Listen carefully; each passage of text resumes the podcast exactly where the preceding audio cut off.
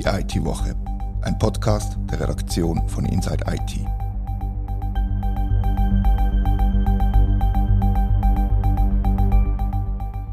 Herzlich willkommen zur IT-Woche. Mein Name ist Rita Vogt und bei mir im Podcast-Studio hockt der Philipp Anz. Wir reden heute über Cyberangriffe und was die vielleicht mit dem Krieg in der Ukraine zu tun haben.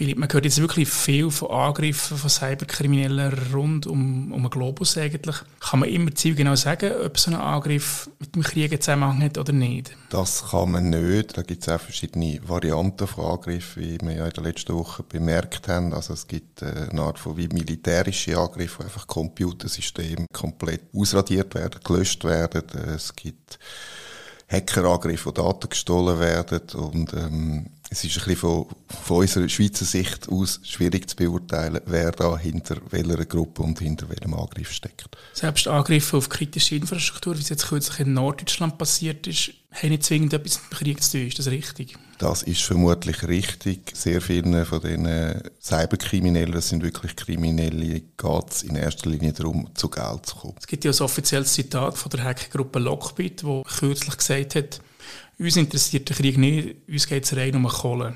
Plakativ formuliert. Das ist sehr plakativ formuliert, hat aber vermutlich ein Stückchen Wahrheit. Das heißt aber auch, dass sich die, die Bande Lockbit jetzt einfach ein bisschen aus der Schusslinie ein bisschen rausnehmen, vermutlich, zum zu sagen, okay, wir, wir haben da nichts eben mit, mit äh, militärischen Sachen zu tun um sich ein bisschen schützen. Wobei, wenn sie verhaftet werden, dann werden die genauso verfolgt wie andere Kriminelle. Im Zitat von Lockbit gegenüber steht ja eine Aussage von der Hackergruppe Conti, die ziemlich genau das Gegenteil gesagt hat. Das ist so. Conti hat sich, äh, wo der Krieg losgegangen ist, quasi auf der Seite von Russland positioniert und hat gesagt, äh, wir unterstützen die Regierung von Russland und wenn irgendwelche Cyberangriffe auf Russland erfolgen, dann werden wir zurückschlagen.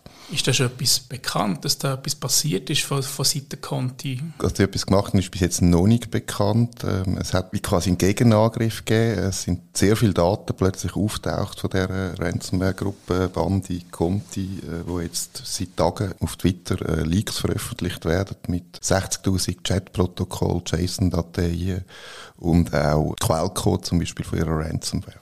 Wer aber hinter diesen Veröffentlichungen steckt, weiß man noch nicht. Also, das wäre jetzt meine nächste Frage gewesen. Ja, das ist auch schwierig abzuschätzen. Das ist ein, ein anonymer Account auf Twitter, wo jetzt das geleakt wird. Äh, zuerst hat es geheißen, es könnte ja sein, dass quasi bei der Bande sich ein bisschen die ukrainische Seite plötzlich gegen die russische jetzt gestellt hat. Andere Medien haben gesagt, es sei ein ukrainischer Sicherheitsforscher, der quasi äh, die, die ganzen Sachen gehackt und geleakt hätte. Das ist schwierig zu beurteilen, wer jetzt wirklich hinter dem Leak steckt, aber das ist natürlich Unmengen von Daten, die sowohl für Cybersecurity-Firmen, für Strafverfolgungsbehörden sehr interessant können sein, um die zu forsten und zu analysieren. Ein Whistleblower innerhalb von einer Hackergruppe finde ich jetzt schon, schon lustig. Meine These wäre jetzt ein Anonymous Kollektiv gewesen, das ja dedizierte Angriffe auf russische Regierungswebseiten gefahren hat, oder? Das hast du, glaube ich, auch ein bisschen angeschaut. Das ist ja DDoS, haben äh, Anonymous bis jetzt ja. vor allem benutzt. Genau. Da weiss man auch nicht ein bisschen vorher, dass die Angriffe natürlich erfolgt sind. Nein, vor sie erfolgt sind, weiss man nicht. Man weiss dass, oder zumindest Anonymous behauptet, sie seien dafür verantwortlich und haben das gemacht und sie haben der Russe ja quasi der Cyberkrieg erklärt, wenn man so will. Und sie haben mit DDoS-Attacken nachher die Webseite vom Verteidigungsministerium und von der Regierung und vom Kreml selber äh, lahmgelegt. Und die sind über mehrere Tage hinweg nicht erreichbar gewesen. Die Ukraine hat ja auch dazu quasi aufgerufen äh, für Hacker, sie sollen sich zur Verfügung stellen und die Ukraine unterstützen. Das ist auch so ein Moment, es hat einen Cyber-Security-Experten gegeben, die ein bisschen gewarnt haben, so quasi vor einem Jekami, also sagen wir, einen Server zur Verfügung stellen für eine DDoS-Attacke, das ist noch das eine, aber wenn da irgendwelche Leute so ein bisschen im Privaten anfangen, den Angriff zu starten, dann ähm, ist das vielleicht auch nicht der beste Weg, um in den, in den Krieg einzugreifen oder sich daran zu beteiligen. Ja, und was es dir tatsächlich am Ende des Tages nützt oder ob es irgendeinen Einfluss auf den Krieg könnte haben, das wage ich also schon stark zu bezweifeln, ob da irgendeine Privatperson so gut die auch mal ausgebildet sind. Die Ukrainer haben ja sehr, sehr viele IT-Spezialistinnen und Spezialisten in ihrem Land. Das ist, das ist bekannt, oder? Das ist so. Russland auch und äh, die arbeiten nicht alle beim Militär. Man muss da jetzt abwarten, was, was weiter passieren wird. Interessant ist aber jetzt, wie wir jetzt von diesen beiden Banden geredet haben, oder äh, Conti, bei Conti ist es jetzt eigentlich ruhig, seit quasi dieser bekannt gab. Da sind keine Angriffe mehr von dieser Bande vermeldet worden. Hingegen bei Lockbit ist es jetzt munter weitergegangen diese Woche. Also da ist gerade wieder ein Fall bekannt worden, wo ein, ein kleines KMU in Zürich von denen attackiert worden ist weitere Angriffe rund um die Welt sind von denen erfolgt. Also die machen munter weiter, einfach mit ihren Erpressungsversuchen. Wie, wie, wie gehabt, oder? Wie gehabt, ja. Es sind zwei Schweizer Unternehmen betroffen gewesen, kürzlich hast du geschrieben, oder? Das ist so, wobei beim zweiten Unternehmen ist es so, dass die bis jetzt wirklich noch nichts festgestellt haben. Also ich habe mich da mit, wirklich mit der IT-Abteilung unterhalten und die, die, also mit denen geredet und die haben gesagt, wir haben einfach bis jetzt nichts bemerkt. Äh, wir müssen das jetzt nochmal anschauen. Das kann wirklich sein, dass das ein Fall ist von, von irgendeinem Computer von einem Mitarbeitenden, der eventuell äh, attackiert worden ist und sagen wir, indem seine Mails gestohlen worden sind. Das ist bei Lockbit noch häufig der Fall, dass die einerseits wirklich sehr gezielte, gut organisierte Angriffsdurchführung mit grosser Wirkung und manchmal auch einfach so ein bisschen nebenbei noch etwas machen, weil das vielleicht ähm, komisch, dass das ein Lehrling von dieser kriminellen Struktur ist oder jetzt ein bisschen am Austesten ist, um das auszuprobieren und sich auch in der Organisation, in der Kriminellen vielleicht aufzuschaffen und dann so ein bisschen sich so die ersten Lorbeeren halt durch, durch mal so, so etwas abholt und dann sagt, okay, wir, wir haben jetzt das gemacht und im Moment vom Tag ist dann gar nicht so viel passiert. Und was machst du so beruflich? Ich bin Stift bei Lockbit. Grossartige Vorstellung. Also ja, wenn man dann, wenn man dann mal seinen Lebenslauf abgibt in einem Cyber-Security-Unternehmen, ist dann die Frage, ob das eine gute oder eine schlechte Referenz ist. Ja, das kann beides sein, natürlich, ja. Aber trotzdem gibt es das, dass, dass sich Hackerbandinnen quasi etwas auf die Fahne schreiben, was sie gar nicht gemacht haben. So im Sinne von einem Bluff, dass, dass sie einfach sagen, wir haben die angegriffen, um sich das auf die Fahne zu schreiben, aber in Datenwart ist es einfach brandschwarz gelogen. Das kann so sein. Das ist genau beim Fall, also bei Lockbit der Fall gewesen. Die haben behauptet, wir haben, glaube ich, auch schon über das geredet, sie haben behauptet, sie hätten das französische Justizministerium attackiert und haben dann gesagt, okay, in einer Woche kommen die Daten. Dann haben sie Daten veröffentlicht. Die Daten sind aber einem Anwaltsbüro in einer anderen französischen Stadt gewesen. Also hat absolut nicht mit dem französischen Justizministerium zu tun gehabt gibt auch größere Unternehmen, die Lockbit gesagt haben, okay, wir, wir haben da den riesen Hack gemacht und am Schluss sind es dann äh, 24 Megabyte mit unbedeutenden PDFs gewesen, was, was da gestohlen haben und dann nicht gross verschlüsselt haben. Und ein französischer Cybersecurity-Spezialist hat es dann geschafft, mit denen in Kontakt zu kommen, also mit dieser Lockbit-Band. Und hat die gefragt, äh, ja, ihr behauptet da die ganze Zeit etwas.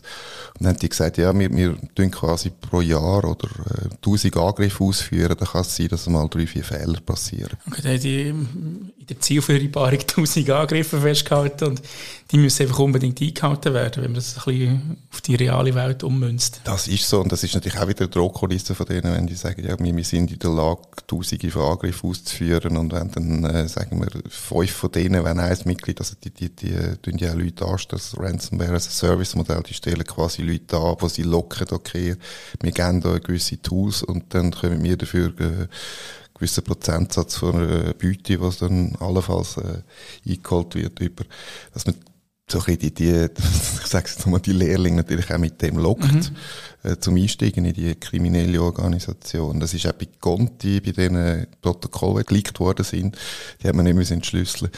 Dort hat es also so eine Beobachtung drin, dass da mal gesagt worden ist, okay, wir haben jetzt 68 Leute, die sind für das zuständig, dann haben wir, sagen wir, 20, die wirklich für die Programmierung, Entwicklung von, von diesen Tools äh, verantwortlich sind. Also das sind dann Leute, die sicher ein höheres IT-Know-how haben und wieder andere sind dann mal vielleicht einfach dafür zuständig, da Drohmails zu verschicken machen und so werden die Aufgaben verteilt und je länger das jemand sicher in diesen Strukturen drinnen ist, umso mehr Know-how kann er sich auch zutun und steigt dann in diesen Mafia-ähnlichen Rankings äh, auf. Ja, und es gibt ja scheinbar auch Mitglieder von Lockbit, die von der Schweiz aus operieren, so wie sie das äh, kommuniziert haben, oder?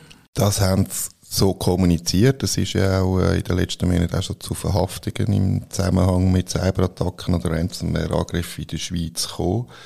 Die Schweiz ist also da nicht so ein, ein Land, wo, wo, wo keine Cyberkriminelle irgend, äh, irgendwo rum sind. Es ist schwierig abzuschätzen. Also Lockbit hat ein paar Länder einfach aufgelistet, also Kanada, Schweiz, also sehr bewusst vermutlich auch ein bisschen Länder, wo man es jetzt nicht unbedingt erwartet, wie Russland oder wie es immer wieder heißt, aus Russland kommen die Cyberkriminellen, aus China kommen die Cyberkriminellen, um quasi zu zeigen, wir, wir, sind überall präsent, wir sind auf der ganzen Welt verteilt. Und in den vermeintlich seriösen Ländern? Genau, wo man eben so ein bisschen Schweden, Schweiz, Kanada, wo eigentlich so als sehr ruhige und äh, vorbildliche äh, Demokratie gelten. Jetzt haben wir über, über Lockbit geredet, wo, wo sich apolitisch geht, wir haben über Conti geredet, wo sich zu Russland bekennt es gibt ja mehrere Hackergruppen, die sich jetzt auf, auf die eine oder andere Seite geschlagen haben. Das gibt es. Es ist auch wieder unterschiedlich. Sagen wir, Anonymous ist eine andere Art von, von Hacker, äh, ja nicht im Sinn von ähm, auf, auf Geld aus ist. Äh, es gibt zwei, drei von diesen Gruppen, die jetzt sagen, okay, wir, wir sind auf der Ukraine-Seite, andere sagen, wir sind auf der Russland-Seite und die, die gehen jetzt zum Teil auch wirklich aufeinander dann wieder los was äh, so ein, ein neues Phänomen ist, selber Kriminelle, die sich gegenseitig angreifen. Und sich gegenseitig äh, quasi identifizieren und nachher die Sachen der Behörde übergeben. Das haben wir kürzlich publiziert, dass eine Hackergruppe von anderen ist identifiziert worden. Die haben nachher die, die Daten, die sie gefunden haben oder gestohlen haben, wie wir das sagen, nachher der Behörde übergeben haben. Das ist so, äh, das ist gesagt worden, dass in äh, eine von diesen Gruppen quasi in Frankreich Leute von der anderen Gruppe äh, der, der Justizbehörde gemeldet hat. Das ist aber bis jetzt noch nicht bestätigt, ob das wirklich Verhaftungen gegeben hat. Früher war es eher noch so, ein so gewesen, dass dann natürlich der Clou von denen auch war, okay, wir können jetzt einen Konkurrent ausschalten, mhm. wenn wir die andere Bande verpfeifen oder, oder ähm, angreifen und, und äh, aus dem Verkehr ziehen. Dann bleibt für sie mehr vom Kuchen übrig nachher. Dann bleibt für sie mehr vom Kuchen übrig und das ist jetzt natürlich sicher ein anderer Fall, wenn es dann um politische und um militärische und vor dem Krieg Hintergrund geht. Während hinten andere, eben die, die sich nicht positionieren, die machen einfach mit ihrem täglichen kriminellen Geschäft äh, unbeirrt weiter. Wie zuverlässig ist denn das, wenn eine Hackergruppe sich zur Ukraine oder zu Russland bekennt? Es gibt wahrscheinlich auch Mitglieder, die, das, die nicht, dieser Meinung sind und das nicht unbedingt mittragen. Das ist sicher so. Darum kann das tatsächlich jetzt auch so sein, dass im Fall von Conti ein Teil von denen gefunden hat, das werden wir nicht mitmachen, weil wir sind vielleicht wirklich auf der Seite von der Ukraine. Es ist sehr schwierig von außen, um, um das abschätzen, wer, wer, wer da ein bisschen wo dahinter steckt. Wir müssen schnell einen, einen Bogen machen auf die Schweiz. Also, es kann sein, dass es verstärkte Ransomware-Angriffe gibt auf die Schweiz aufgrund von der Überaktivität von, von russischen und ukrainischen Banden. Kann man das so sagen oder ist das überängstlich? Ja, das ist schwierig zum Abschätzen. Gerade diese Woche ist ein weiterer Fall im Kanton Watt bekannt worden, wo ein ähm, Verein, der Kitas, Kindertagesstätten betreut und, und ähm, verantwortet, auch mit Ransomware attackiert worden ist. Also nicht, nicht die einzelnen Kitas, sondern natürlich Büros von dem Verein. Das zeigt, dass, das, dass die eigentlich von nichts halt machen, die Kriminellen, und, und ein bisschen auf alles losgehen. Das ist aber nicht nur in der Schweiz der Fall, das ist in anderen Ländern in Europa oder, oder auch in, in äh, Südamerika oder, oder ähm, Nordamerika genauso der Fall. Ob es da wirklich die Schweiz vermehrt in den Fokus gerät, würde ich jetzt nicht bejahen.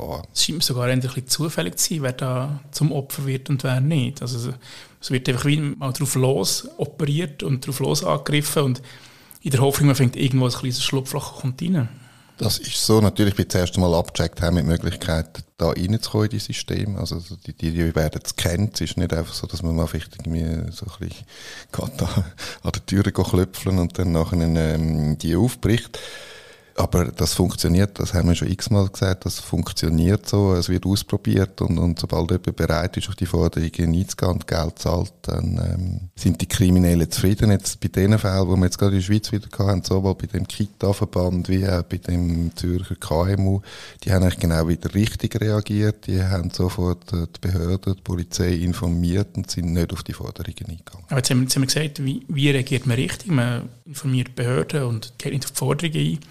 Aber was muss man denn machen, präventiv, um gar nicht erst Opfer zu werden? Was sind die, die wichtigsten Massnahmen? Die wichtigsten Massnahmen ist einerseits äh, nach wie vor Backups zu haben. Das heißt, wenn, wenn so mal ein System verschlüsselt wird, dass man die Daten nochmal allenfalls noch jemand anders wieder herholen kann. Das Zweite ist natürlich, das System relativ dem neuesten Stand zu halten. Wenn man ähm, ein KMU ist, es ist so, dann hat man nicht irgendwie noch eine IT-Abteilung von, von 50 bis 100 Leuten, die sich um das kümmern. Das muss man halt mit, mit externen Firmen wieder anschauen und ähm, dass die Systeme auf dem neuesten Stand sind und das Einfallstor, auch das wird immer wieder gesagt, das ist natürlich am Schluss meistens noch der Mensch, das heißt, dass man den Mitarbeiter wirklich halt immer wieder sagt, klicke nicht auf die, die Links, wo, wo in einem unbekannten Mail auftauchen, passen auf. Also was, was, was im Privatleben gilt, gilt genauso in Unternehmen. Die gute alte Awareness, wo, wo einfach nach wie vor da und da ist, dass man aufmerksam ist und, und wirklich bewusst ist, was man am, am Computer macht. Und vermutlich, das ist jetzt meine These, hat das Homeoffice nicht geholfen bei dieser ganzen Geschichte. Aber man ist daheim, man ist schlimmstenfalls von der Kind oder von der Katze abgelenkt und klickt halt schnell mal etwas an, wo man nicht sollte. Einerseits und andererseits, man hat vielleicht ein privates Gerät, das weniger gut geschützt ist als der Firmenrechner, den man hat Das ist sicher auch so. Also das ist eine Beobachtung, die, die stattgefunden hat, wo jetzt auch Unternehmen wieder natürlich müssen. Mit ihren Mitarbeitenden, wenn die daheim arbeiten, was für Geräte benutzt werden, für was benutzt da, da müssen auch wieder, je nachdem, halt neue Schulungen oder neue Awareness-Programme eingeführt werden, weil, weil ähm, ja, die Arbeitswelt hat sich verändert durch, durch die Situation und das heißt auch, die Cybersecurity muss auf das angepasst werden. Das war die IT-Woche, ein Podcast von der Redaktion von Inside IT. Danke vielmals fürs Zuhören.